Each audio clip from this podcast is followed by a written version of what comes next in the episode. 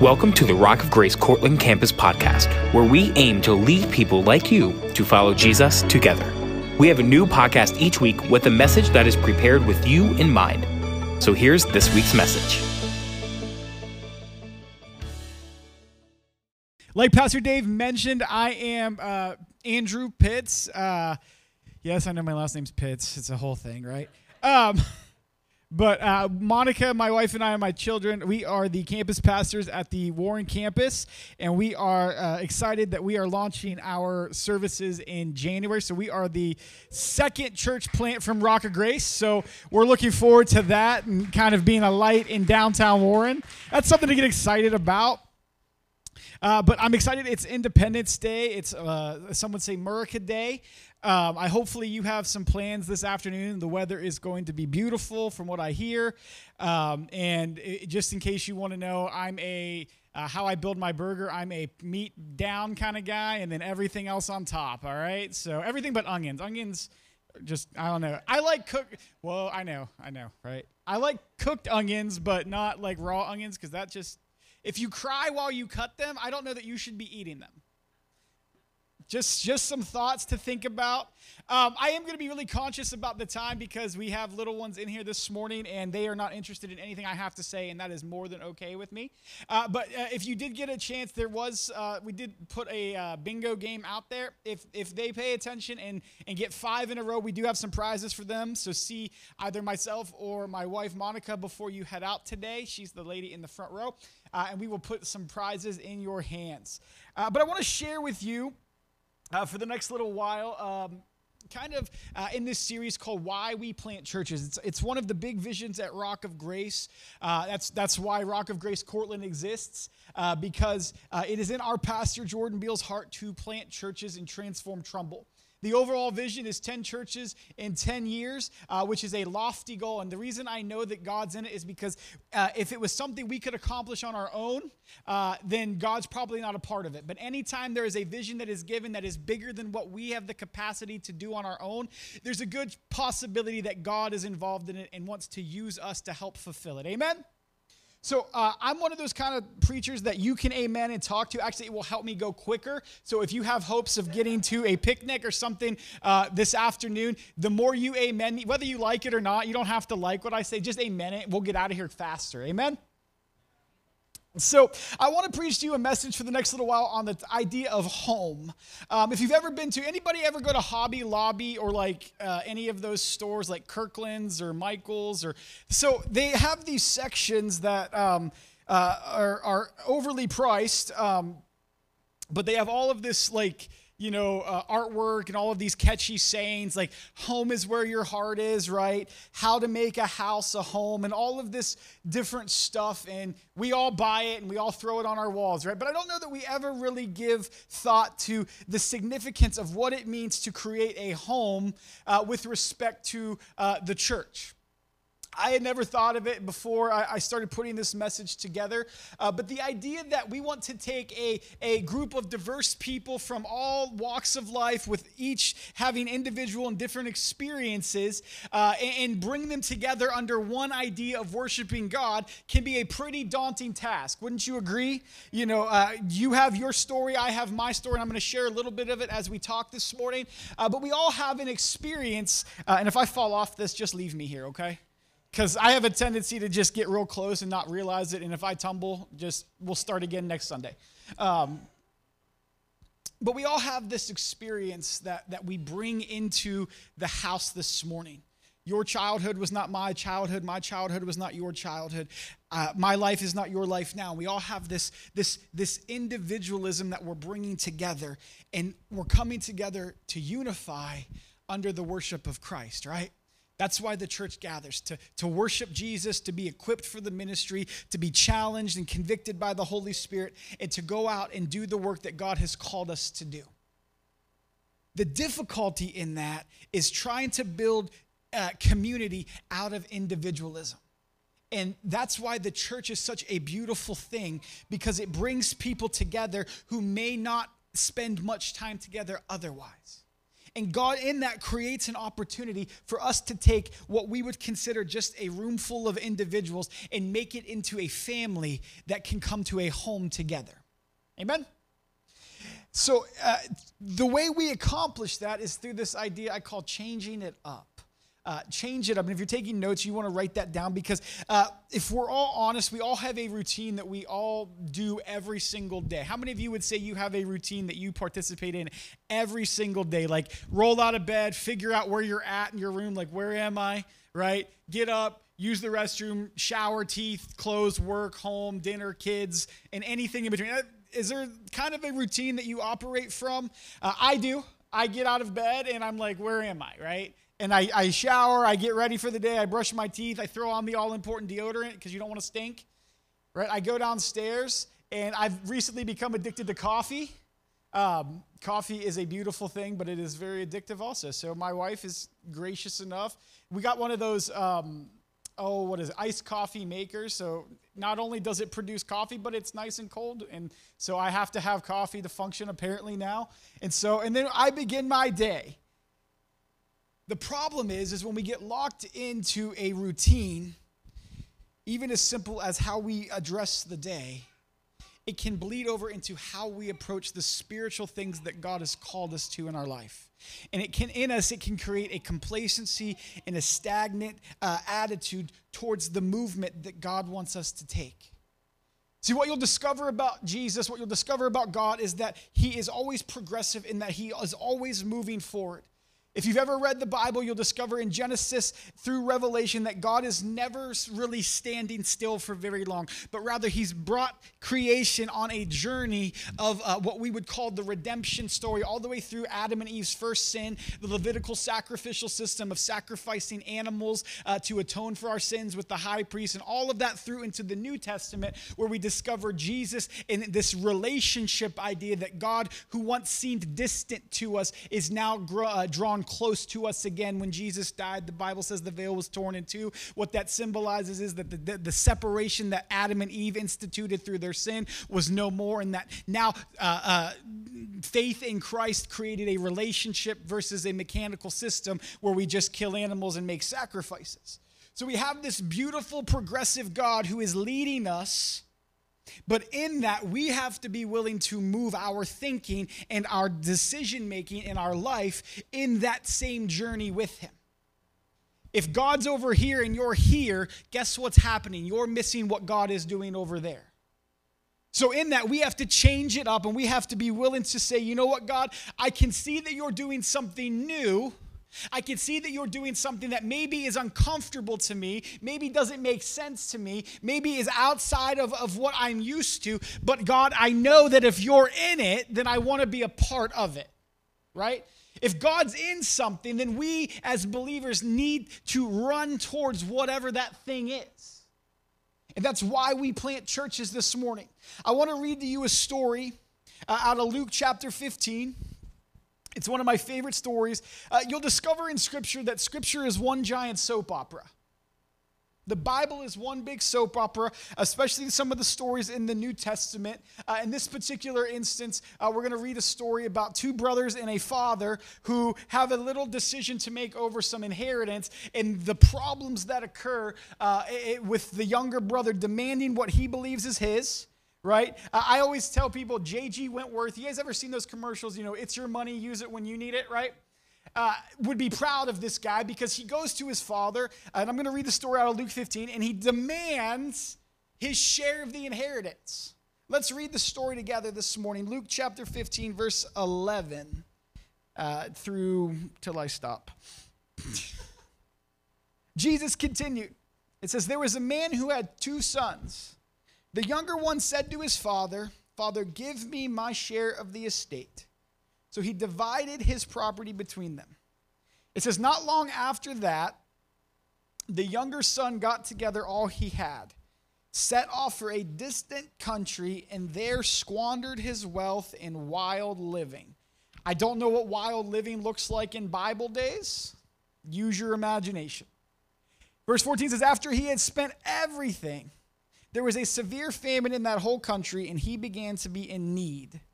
So he went and hired himself out to a citizen of that country who sent him to the, his fields to feed pigs. The Bible says in verse 16 that he longed to fill his stomach with the pods that the pigs were eating, but no one gave him anything. Verse 17 says, When he came to his senses, he said, How many of my father's hired servants have food to spare? And here I am starving to death. I will set out and go back to my father and say to him, Father, I have sinned against heaven and against you, and I am no longer worthy to be called your son. Make me like one of your hired servants. Verse 20 says, So he got up and went to his father. But while he was a still, uh, but while he was still a long way off, his father saw him and was filled with compassion for him. He ran to his son, threw his arms around him, and kissed him. Uh, the son said to his father, Father, I have sinned against heaven and against you, and I am no longer worthy to, worthy to be called your son. But the father said to his servants, Quick, bring the best robe and put it on him, put a ring on his finger and sandals on his feet. Bring the fattened calf and kill it. Let's have a feast and celebrate, for this son of mine was dead and is alive again. He was lost and is found. So they began to celebrate. Let me pray this morning. Father, we just thank you for your word. We thank you that your word is living and active and it is speaking to us. Lord, as, as we continue in this message, that you would speak something fresh to us, that you would help us understand the burden of what it means to reach the lost, that you would help us understand that you uh, are the God of redemption, of second chances, even when we get ourselves into a mess. In Jesus' name, amen.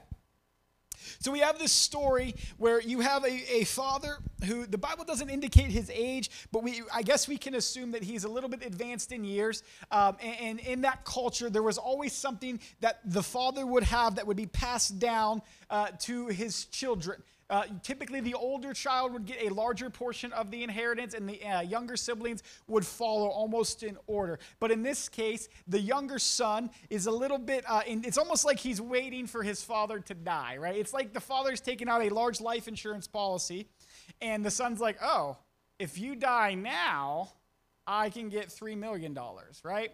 And so it's a little bit twisted and morbid because the son is basically going to his father and saying, listen, we've had a good run.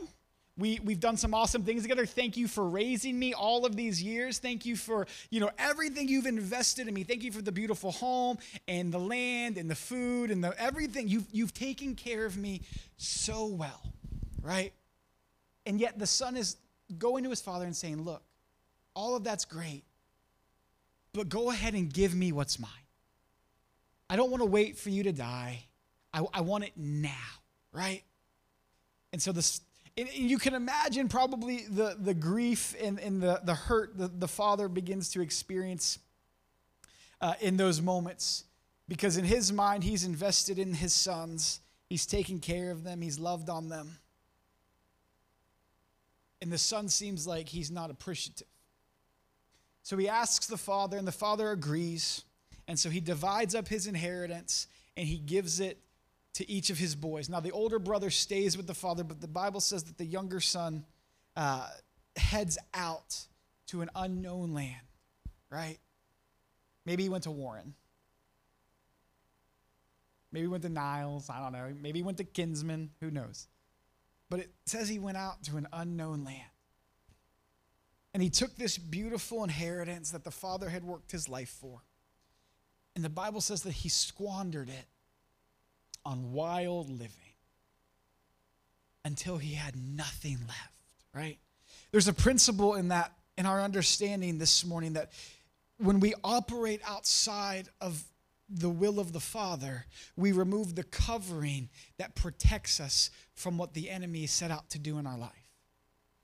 And in this context, the son had removed himself from the protection of the household of the father and because of that, he has nothing left to show for it. Right? So he has no more money. He's alone. He's not with his father. And the Bible begins to indicate how desperate he is. So much so that he hires himself out to a farmer who sends him into the field to feed the pigs. Not to mention that the land he finds himself in is in the middle of a famine.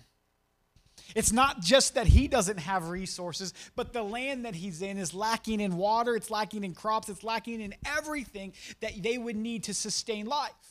But yet he finds this willing farmer, and the farmer's like, Look, the only job I have for you, right, is to feed my pigs. Now, it's interesting that that's the assignment because most theologians would conclude that the story that Jesus is telling his disciples uh, is centered around Jewish culture. Now, if you know anything about Jewish culture, for them to associate with pigs would make them unclean. But this is the state in desperation that this son has found himself in. Does anybody have, uh, maybe you've seen it on TV or watched it in a documentary, but have you ever seen the kind of things that pigs eat? Right? It's not pleasant. It's like everything left over, right? It's I like to think of it as like the things that we put in hot dogs, okay? On its own, you don't want to eat those parts. But for whatever reason, if we grind it up and we put it in a tube, right? We'll chow down on that all day. I'm going to have some hot dogs later, right? But that's how I kind of think about like, okay, he's he's feeding the pigs. It's all the leftover junk. It's all this, and they, then it's like they throw some water on it to liquefy it because that somehow makes it better. Like, let's slop this up a little bit. And he throws it out there for him. And he's so desperate that even what the pigs are eating begins to become appetizing to him. He's like, that's not so bad. You throw that on the grill, right? And this is the state that he finds himself in. Anybody ever, and, and, and I can ask this because I'm going to share a part of my story in a minute, but there's those rock bottom moments that we find ourselves in sometimes. And sometimes the Lord allows us to hit rock bottom because when you seem like you're at your lowest, the only place to look is up, right? And this is where this, this man finds himself in. He's, he's seemingly hit rock bottom, and the only thing left for him to do is look up. And the Bible says in verse 17, it says, when he came to his senses. What a beautiful moment in the middle of despair, if you will. He said, Look, even what the servants at my father's house have has got to be better than this, right? Like maybe they have like the Hebrew national hot dogs. Maybe they're all beef. Who knows? That's right. Like $6 for four of them. but it's totally worth it. Get you some Hebrew National today. That's a, that's a plug. They're a sponsor of this church. Um, anyways, they're not. I'm just kidding. And so he gets up and he's like, Look, it's got to be better back home. Right? It's got to be better back home. And so he gets up and he goes back to his father's house. Now, I want to flip the story a little bit. We've been talking about the son. But I want to think about the perspective of the father this morning. See, in that culture, the, the father would have held a, a specific place of honor. If he was wealthy, like the story in the, uh, this particular passage indicates, he would have uh, had servants that would have taken care of all of his needs. He would not have had to do very much. Uh, all his food would have been taken care of. The, the, if he had land and crops and livestock, all of it would have been tended to right? He would have held a place of honor in the family. He would have been the final say and authority on all decisions. Like it was a prestigious place for this father to sit in, right? Uh, but I can imagine, if you will, the hurt in the father when his son left, right? And I can imagine daily this, the father might get up, go about whatever tasks he has, and he may occasionally have looked outside and wondered, is this the day my son comes home? Is this the day the person I love walks back down the road. And, and the reason I can make that statement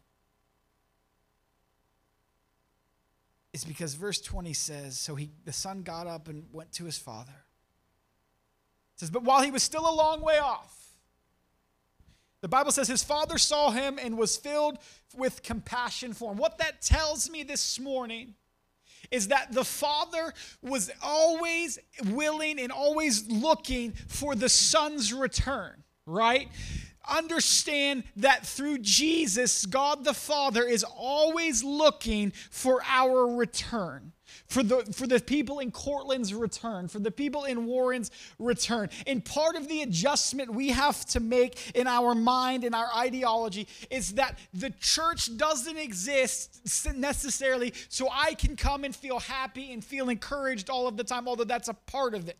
The main mission of the church is to be empowered to go out and reach those that are far from Christ and use God using us to, to impact the city that God's planted us in. If Cortland campus is your home, then God has specifically destined and designed and purposed your life to reach the people in Cortland with the message and hope of Jesus Christ.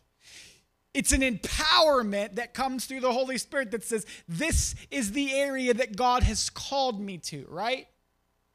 And so the father, looking for the son, the Bible says is filled with compassion for him. And I love the way Jesus tells this story because he doesn't spare any detail. He could have just said that the father and the son reunited and everything was good. But Jesus specifically puts some details in there that makes us aware of the father's heart.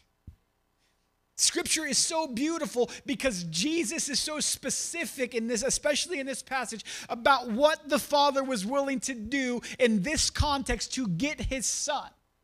Not only was he looking for his son's return, but the Bible says that he was filled with compassion and that he got up and ran to his son. Now, that may not seem significant to you, but if you understand their culture and the fact that the father held such a prestigious place of honor, it would have been rare for him to run for anything. In that culture, people would have been running to him and he would have held the place of authority. But the father, so desperately wanting his son to return, got up filled with compassion. Not only did he not uh, he wasn't willing to wait for his son to get all the way to the door and grovel. He said, "That's my son out there and today he's come home. I got to get to him." So he gets up and he runs and he meets his son before the son gets to the door. Amen. You can talk in here, it's okay. It's a Pentecostal church.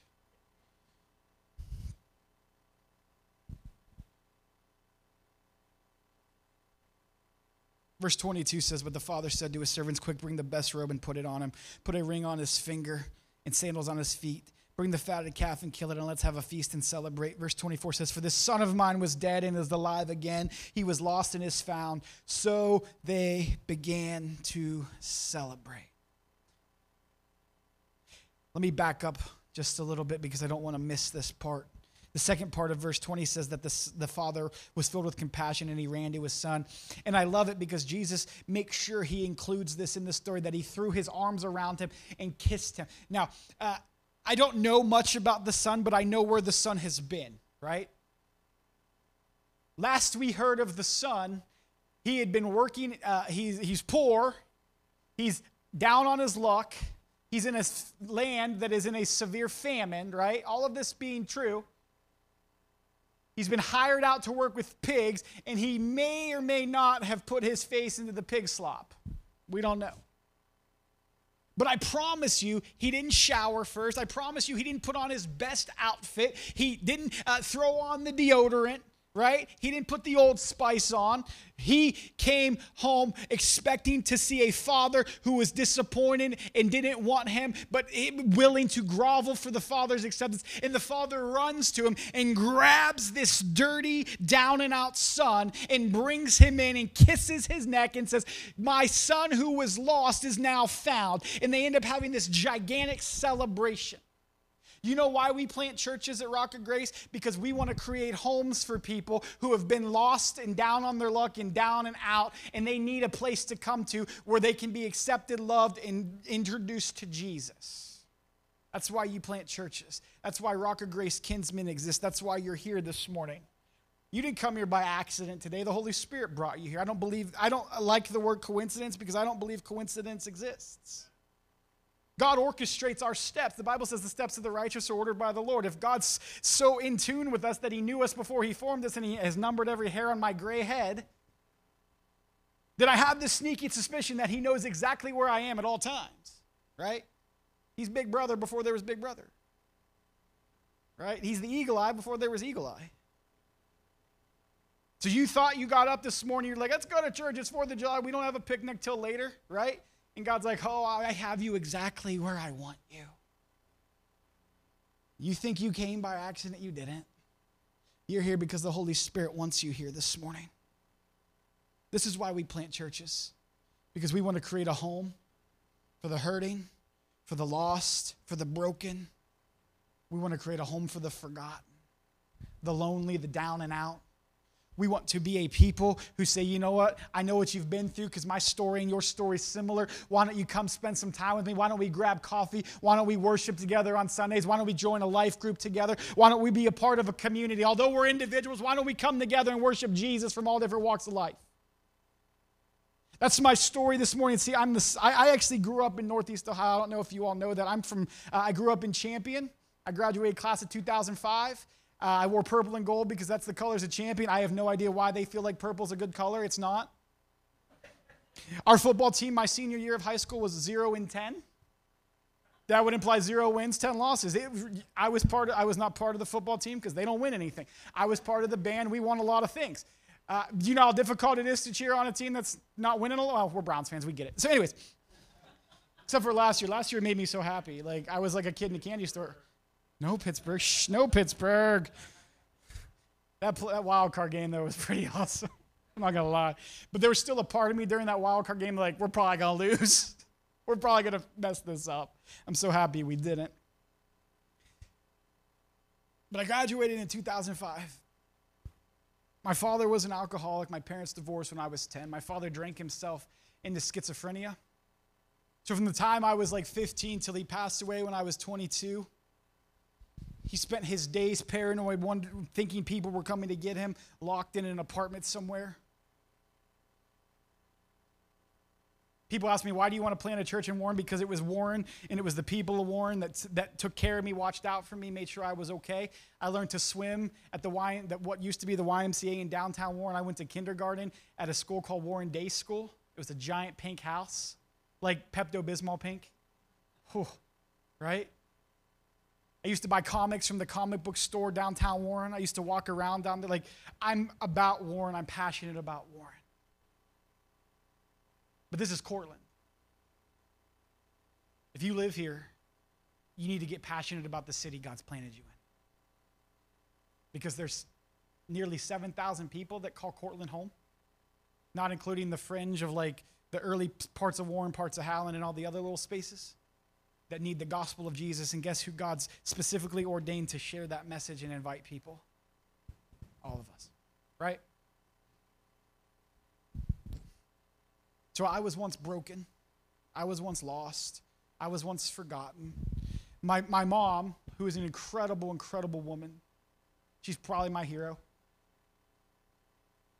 had to work 70, 80 hours a week just to make ends meet. My dad, during their divorce, emptied their joint bank account. My mom and I started over with literally nothing.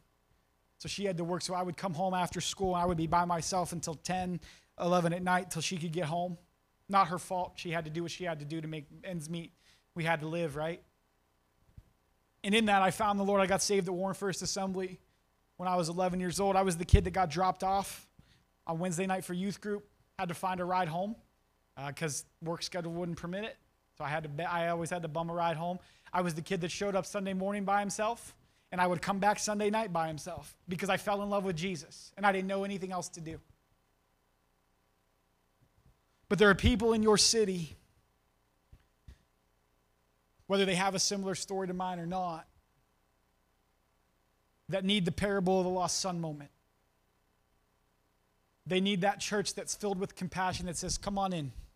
Come on and They need you when you go to your workplaces on Monday or Tuesday. Amen, right?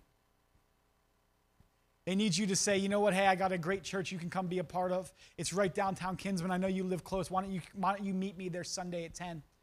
We'll worship Jesus together. What you're going through something, all what our stories are so close. Why don't we share? Why don't we get some coffee together and talk about them? That's the beautiful opportunity that Jesus has invited us to be a part of. We get to be a part of somebody's redemption story. We get to be a part of somebody's turnaround. We get to be a part of, hey, let's throw a party because you were once lost, but guess what? Now you're found. That's the beautiful thing that Jesus has created for us to do. So I want to tell you this morning that we all have a part to play. There's a slide that says Ephesians verse 4 uh, uh, chapter 4 verse 16 says this and I want you to get it. It says, From whom the whole body being fitted and held together by with what every joint supplies. What that means is that we are knitted together, although individuals, we all have a part to play because we are all supplying for the entity of the message of the gospel and the advancement of the kingdom. I want to further that this morning with 1 Corinthians chapter 12. Let me bring it up.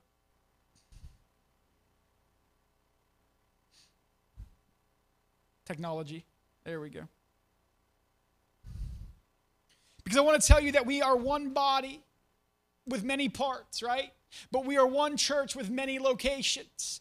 Listen to this. Just as a body, this is verse 12, though one has many parts, but all its parts form one body, so it is with Christ. For we are all baptized by one Spirit so as to form one body whether Jew or Gentile, slave or free, and we were all given the one Spirit to drink. Even so, the body is not made up of one part, but many. Now, if the foot should say, Because I am not a hand, I do not belong to the body, it would not for that reason stop being part of the body. And if the ear should say, Because I am not an eye, I do not belong to the body, it would not for that reason stop being part of the body. If the whole body were an eye, just think of giant eye, right? Where would the sense of hearing be? And if the whole body were an ear, where would the sense of smell be? But in fact, God has placed the parts in the body, every one of them, just as He wanted them to be. Verse 19 says, If they were all one part, where would the body be? Verse 20 says, As it is, there are many parts, but one body. I love the church because it brings individuals and diversity together with gifts that God wants to use. I need you to understand this morning that you're gifted, you're gifted, you're gifted, you're gifted. You all have something to bring to the table. God's uniquely created you.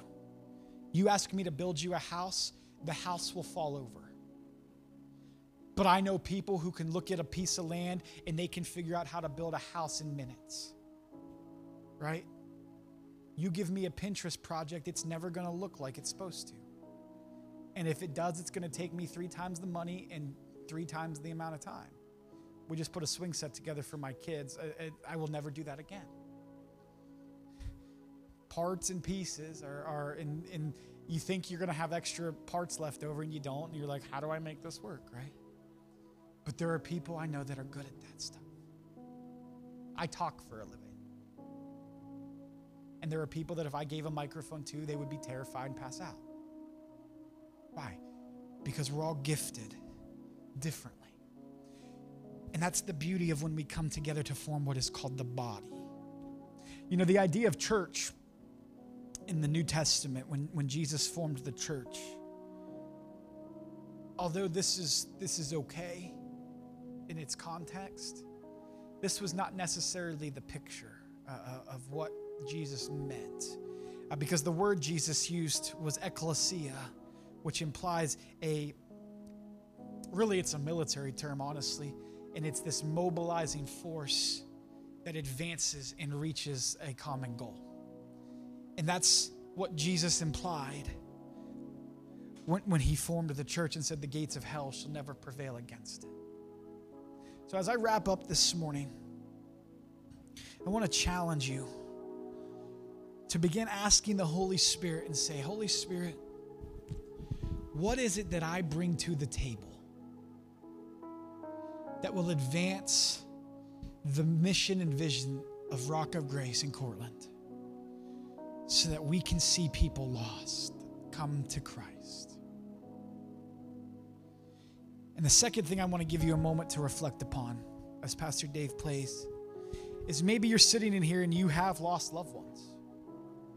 Maybe you have family, maybe you have close friends that maybe they once knew Christ but they've walked away or maybe they've never known Christ. Maybe they would grow up they grew up in church, you know they were the youth group kid, whatever. Today when we close, we're going to pray that God begin to stir the hearts of not just our lost loved ones, but the people of this city and its surrounding areas, that they would be drawn to a place that brings them hope, a place that talks about Jesus and the transformative power of the gospel, and a community that they can belong to and partner with for the ups and downs of life. So, as Pastor Dave plays, I want you to think about those two things. What am I bringing to the table that helps me advance the gospel in this city? And maybe you have lost loved ones or lost friends that you know need Christ. I want you to mention them by name as you're talking to God. Pastor Dave is going to play. We're going to stay at our seats, and I want you to have that reflective moment. And then we're going to close together this morning.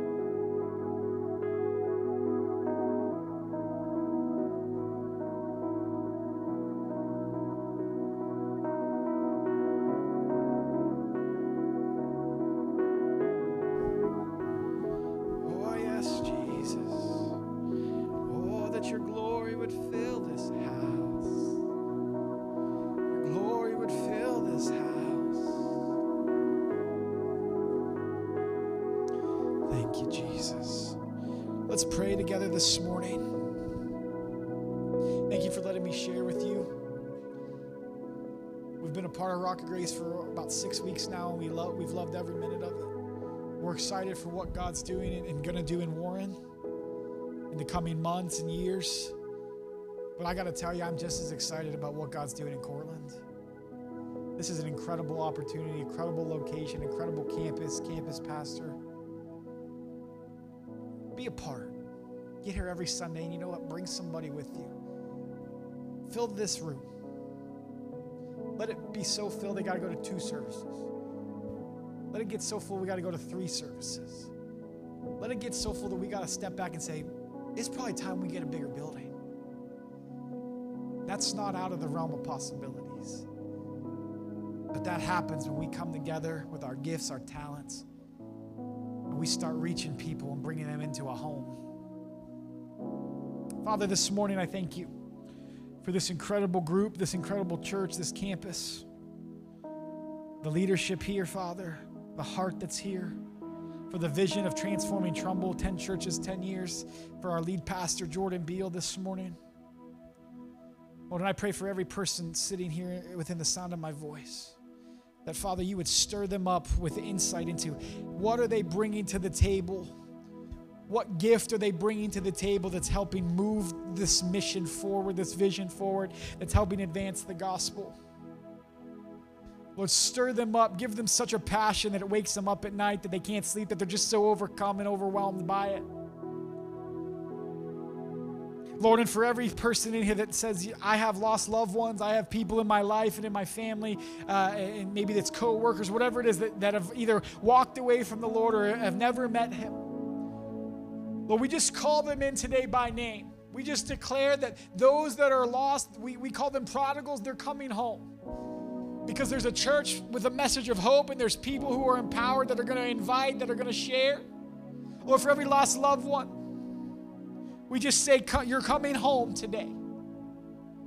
That's why we planted a church in Corley, because there was people that needed to come home. So we call them in today, Father God. Bring us peace. Let us know, Father, that you work on our behalf, that you're moving, that our prayers are being heard. Father, your word says that the effectual, fervent prayer of the righteous avails much, which means that those, are, those prayers are not in vain. So, Lord, we just declare you're helping us today and we love you. We honor you as we celebrate our freedoms and our 4th of July. Lord, as we eat some hot dogs and some burgers. In Jesus' name. We said, Amen.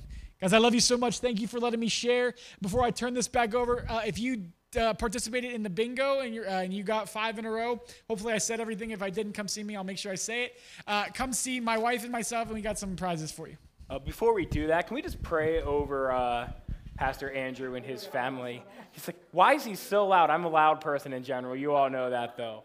So, but if you could just stay where you are, Pastor Dave, you just want to join us on stage as we just pray for Pastor Andrew and Monica, and your kids want to come on up, they're welcome to.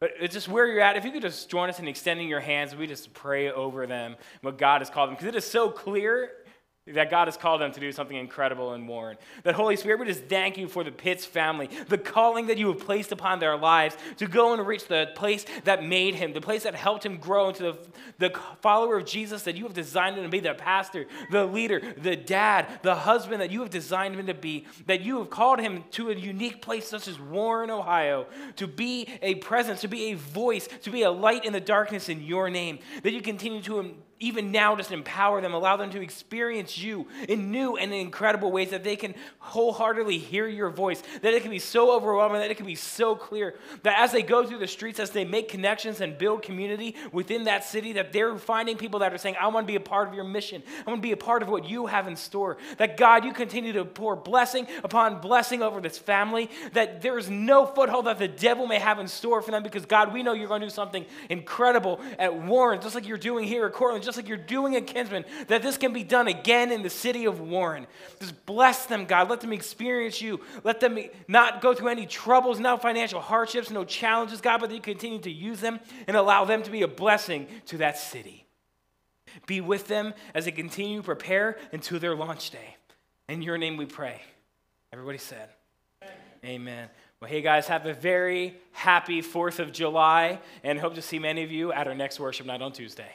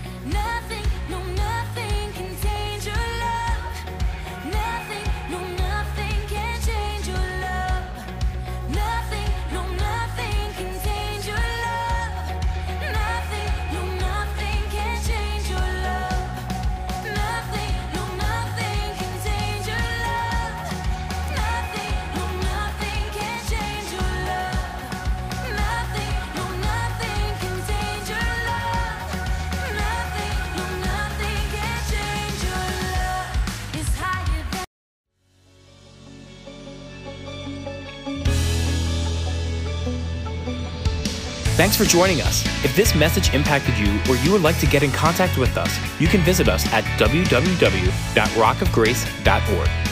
Also, be sure to share this message with a friend or subscribe so you never miss a message. God bless.